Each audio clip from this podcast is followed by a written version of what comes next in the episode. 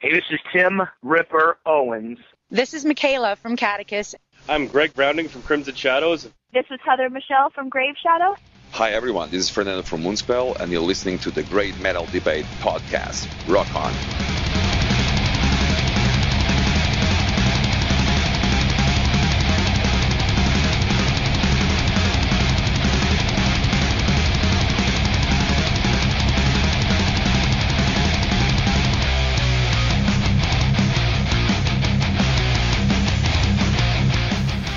Welcome to the podcast, listeners. We're back and excited to talk with another metal juggernaut.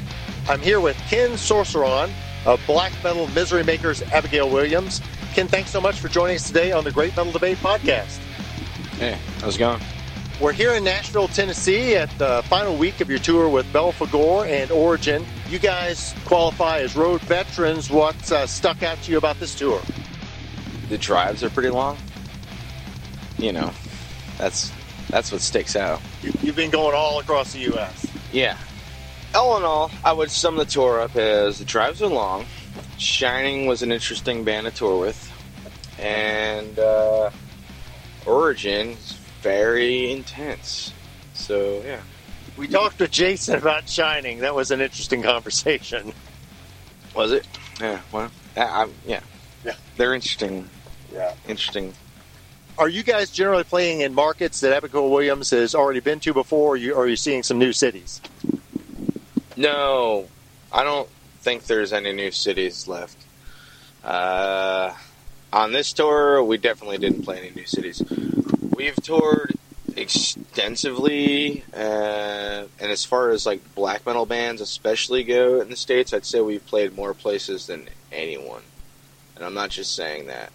When I say that, I mean we've played fucking five cities in Montana. Okay, you know, like we've played shitholes that people don't even know exist. You know what I mean? If people haven't seen Abigail Williams, that's on them. Yeah, I mean, it's whatever. well, you mentioned black metal, and it's fair to say Abigail Williams falls somewhere within that spectrum. Uh, but nobody's going to mistake you guys for Scandinavian corpse paint on. Do you think that other artists in that genre do they? You think they push the boundaries enough, or what? What are kind of your thoughts about that? Um, I don't spend too much time thinking about it. Uh, you know, I just I hear something, I enjoy it. Uh, as far as boundaries, uh, there was, if I'm going to be completely honest, there was a time when I thought U.S. bands were pushing more boundaries, and now I don't think that's true right now. At least I think it's back to European bands, which is good because um, you know that's good inspiration. You know, so yeah, I think ten years ago I was thinking uh, a lot of U.S. black metal bands were more interesting, and right now uh, I, I, lean towards more. I think Europe Europe has got the grip again on originality and uh, innovation. So whatever. Well, you guys have a pretty diverse sound. I really enjoyed your set. Uh, how difficult is it to come up with that set list? Pretty easy because we just um, blurt it out. yeah, we we know so many songs, x many songs, and then you know we'll beforehand decide, eh, let's do this. You've got some songs that are pretty long though, and, and so to include those would constrict that set list. Yeah, absolutely. And we came up with a c- condensed versions of some of these songs. Some of them will play faster so that they're not as long, and then some of them will play faster and cut portions out so that we can not just play two songs or something in a set, which is when you on a tour like this, you know, we're pretty bottom of the totem pole, so yeah, we get a short set. And then when things happen with the sound man taking too long, which sucks, but that's how it is. Yeah, then we have to cut even more. So yeah, then we've managed to figure out a way to play at least four songs a night on this tour usually, which for us is a challenge, you know, but whatever. So we've specifically picked some short ones and then uh, condense some longer ones by s- both speeding them up and cutting them, cutting some parts out. You make it work for the live setting. Yeah, yeah. Live, live is such a different thing from an album. An album is meant to be like a piece of art that's that's its own entity. Live, I think of it in the same way. Like, there's no point in playing exactly the same way live because, you know, we, when we're recording, we're not thinking of recreating it exactly like that. It's more of like in the moment right then. You know, I don't even do the same vocal patterns live usually. It's it's very much on the spot when we're recording, and then live it's got to be the same way. Spontaneity, you know, it needs to be, it needs to feel uh, new. Otherwise, it's fucking bullshit to us. So in the studio, you're never thinking, well, how am I going to do this live? That's purely you're creating the art there, and that thought process happens later. Absolutely. If that never even crosses the mind. So when it comes to live, I know we're going to be able to do something. Even if there's too many guitar parts right there, it's like we're going to come up with a, something that's going to be equally like fitting, you know, in its own way. The energy will be there, but it, it's not going to be exactly the same, you know. So they're two different things, you know. Do you have a lot of fans who trade in bootlegs? Is that something that you, you've got a fan base that recognizes the uniqueness of your live performance? Um, that happens. Uh, I'd say we're we're the biggest bootleggers. Uh, I won't go too far into that, but you know, we. anyone's bootlegging anything, it's us. Trust me. Speaking of the art, the albums, your most recent album, The Accuser, was released back in October of last year. With a year's hindsight and the opportunity to play those songs live, how, how do you look back and think about that album? Well, I haven't really thought about it. Uh, I'm thinking about the next album. So, really, I, I remember feeling pleased with that album. I th- I'm probably still pleased with that album. And I'm looking into. I'm already thinking like, what's gonna, what are we doing next? What's what's Do you- coming? Do you go back and listen to old albums, to, to, to old material, or once you've completed that, is that not something that you want to even Uh, think about hearing? Actually, yeah.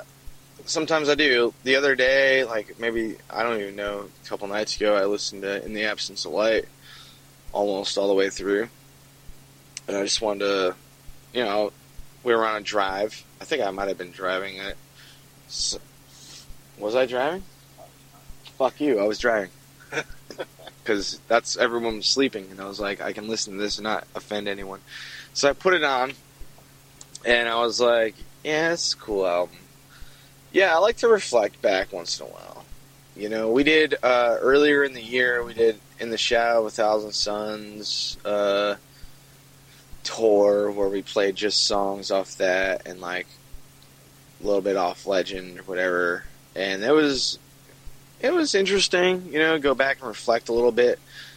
Uh, I've always said I'm not a big fan of doing that, but we did it you know, I became interested again in trying those songs live. All in all, it was a good learning experience because I, I realized like I'm right. You know, looking backwards isn't anything I'm too interested in. We played those songs at the end of the tour. I was very much like, well, I'd be very happy to never play those songs again. So, not that I didn't have a good time, but it, I was just pretty much like cool, pretty much done with that era. I don't need to revisit that. So for, for us, it's always like looking into the future. Abigail Williams is a band that people don't understand that we're experimenting with different sounds album to album. We don't really care about what anyone thinks in the sense of we're not trying to please fans. We're trying to please ourselves, and you know, That's a common thing for artists to say, and sometimes I wonder. You sound pretty convincing, but others, I kind of wonder. That's a hard thing to actually carry out. um, absolutely, this business isn't rewarding enough for me to give a shit about what anyone else thinks. So, if anyone wants to come up, I, and I can sympathize. Oh, you want to hear that song? That sucks. We did well. We did that for years, and uh, you know you can always listen to that album. And there's YouTube videos, so you know you have those at your disposal. For me, I'm more concerned with trying new things. I'm not afraid to make an album that everyone hates, as long as I think it's good. Well, you know, it goes without saying. I think my, I'm always gonna think my taste is probably better than the average person listening to us. Not to be a dick, but That's probably actually a good thing for an artist to think. you know, I mean, I think about it like this: like,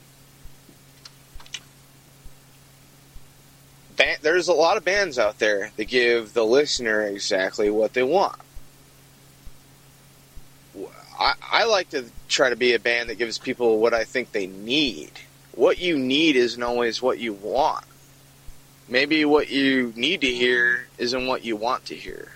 You know what I mean? So that's a challenging thing for some people. And I,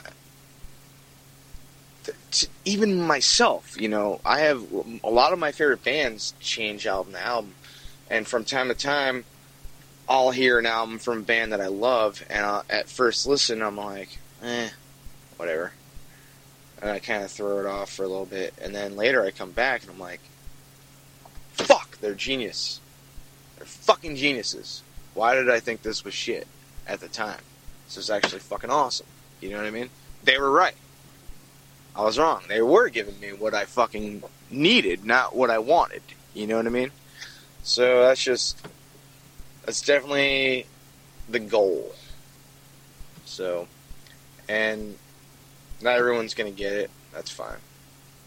Well, you mentioned earlier the Legend EP, and you're coming up on the 10th anniversary of that initial release. Are you pleased that you guys have made it to this 10 year milestone? Are you surprised? Kind of what, what are your thoughts about that, about Abigail Williams reaching a decade? Now, I'm a little surprised because I don't even think I lived this long. Back then, when I started this band, I didn't know what my goals were. And this is just me being honest. All I knew was I was making some music, putting it out there, and it was at the point where I realized, oh, if this was what I'm going to be doing for a long time, then things need to change. I need to do exactly what I want to do without compromising. Because the amount of time and energy that it takes to, to do this, if, if you're not doing exactly what you want, it's not worth it. You know what I mean? So that's when. Um, that's when this became a real band in my eyes, and that was around 2009. So not too far off, really. You know, the the 2006 to 2009 was a good learning experience for me. Music has evolved, but also your mindset about the band has evolved. Yeah, I became an entirely different person. I became when I started the band, I was literally thinking like this is a cool way to travel and see the world and go with the flow. And then when I realized like if this is actually what I have to spend my time doing, it's going to have to be by my own rules, you know. Not at the time when we started, I was very much just trying to have a band. That was very fucking hard coming out of Phoenix, Arizona, which is where we lived. There, the, there wasn't a whole lot of musicians at the time worth even playing with, and then the ones that I could find that were excellent, by the way, well, I would have to at least like play something that they wanted to play. Otherwise, why would they even want to play with me? So you know, after that, you become privy to musicians across the country. You know, I already put out like an album and had done a bunch of tours, and I've met so many people along the way. Then I start tapping into people that I that get what what I want to do and actually want to do, and that's when Abigail Williams changed. The change started to happen. You know what I mean? So, you know, it might not make sense to the outsider without knowing all. But- That makes sense. I mean, it, it took kind of broadening horizons to find some folks who really could buy into the project. Absolutely, because I was writing a lot of the same sort of things that I would do now back then, and it, pe- people in my immediate group of musicians didn't get it, which is fine, you know. So I'm a, I've played in a lot of different bands, you know, outside of Abigail Williams. You know, I've played in Aborted, Lord Mantis, did this other band called Bro Joey, which was like southern metal stuff. I've done industrial music. I have a whole host of other things I'm doing right now. I'm singing for the Faceless. You know what I mean? I have a diverse musical thing that I can do, and run enough interviews. I knew not to ask you about, you know, what are your influences kind of question. Yeah, because they're too crazy. It's too much. but you know, I don't. I can't expect that out of everyone.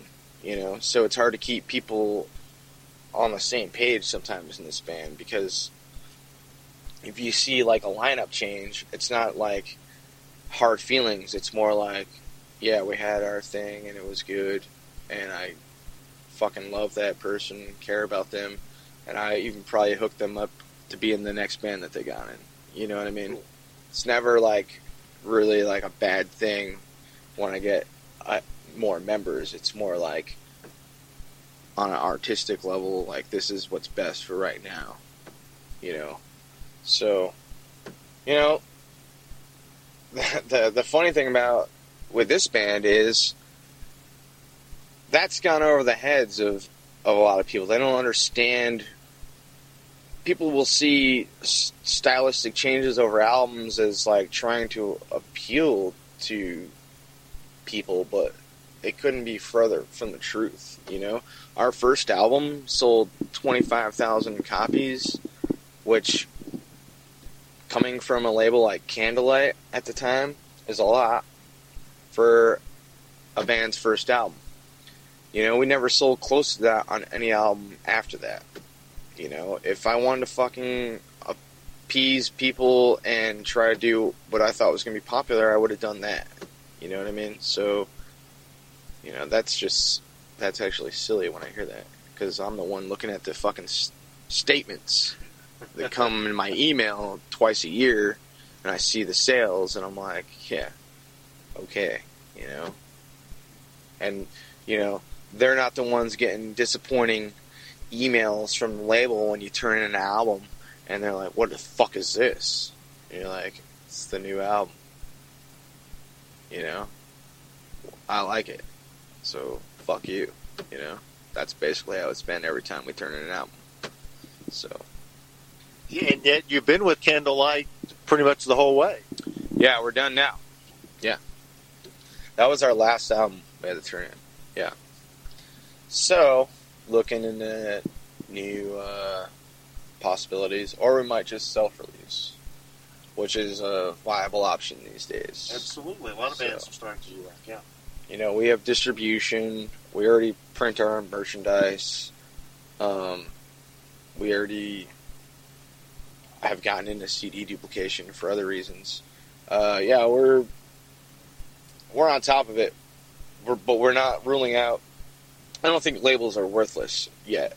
You know, like there's there's some good people working at some of these places that believe in some of the bands that they're working with and can still help out. I don't think it's. I like to think. I still like to think of that as as a thing that is useful. Useful, but not the be all end all or the ultimate goal. Absolutely not. It just depends on the situation, and who you're working with in the band. So Well, wrapping up with you, uh, after this current tour through the U.S. with Belphegor is complete, uh, what's the plans for the remainder of 2016? oh man. After this, I gotta go home. Working on uh I have four albums to complete by the end of the year. Personally. Doing the vocals on the new faceless record, doing an- another Abigail record, hopefully by the end of the year. Um doing guitars on a album for a band called Chrome Waves, which is like pretty cool project. And then I have another band that I started called The Accuser, which I also have to. I'm you know it's nearly done. I have to finish that. So like it's last part of the year, but yeah, pretty pretty filled up for the rest of the year. And then we also have a small tour in November that we're doing with Wolvhammer. So pretty busy. a lot of irons on the fire. Yeah. Well, you kind of warned me about this, so yeah, our, our typical last question is about how fans can support the band, and obviously with some some changes and maybe some new thoughts in your head about how fans can do that. Tell us how fans can support the band by buying music and merchandise from Abigail Williams. Honestly, I've never received a single royalty for a record sale. Uh, so that's a weird question. Um, when we sell CDs at shows, which we don't have tonight because we sold out of them, uh, yeah, we, we do get the money. Uh, with Candlelight, we were charged uh, seven fifty per CD just to buy from them and we're selling them for 10 so that means we only make 250 off a cd when we're the ones out here you know busting our ass to sell them so we thought that was a pretty bad deal so we just stopped buying them from them. So you know i always say buy shirts uh, and download the fucking music. And i'm, I'm and i'm only saying that because I, I don't think we we've had a good deal The, the merch really supports you guys more than the music. Yeah, it really does. And I'm not. That's not to say that selling records isn't important because I think it is. You know, selling records is what gets us on these tours. It's just unfortunately like that doesn't translate directly, you know, to profits for us. But people look at that, they're like, "Well, how many records have you sold?" And we're like, "Well." Given that our label doesn't give two shits about a release, actually not too bad. Check it out. Here's the numbers, you know. And then, you know, that's how we'll get on tours like this. But uh you know, in the future, I'm hoping I can say, "Hey, buy our album. It'll be good for everybody." I you know, I'm looking forward to that day. It's just uh, t- 10 years in, you know, nothing. so, I'm still going to encourage people to buy your album. Uh, Hopefully, you'll see something from it, and definitely in the future if you guys are self-releasing. And it sounds like the best thing that fans can do is come out to a show, see you guys live. This is a fun band. They'll want to meet folks at the merch table afterwards. So buy that merch, talk to them, come out and see the show, support live metal. Ken, I so appreciate you taking the time. hey, thanks for having me. Appreciate it.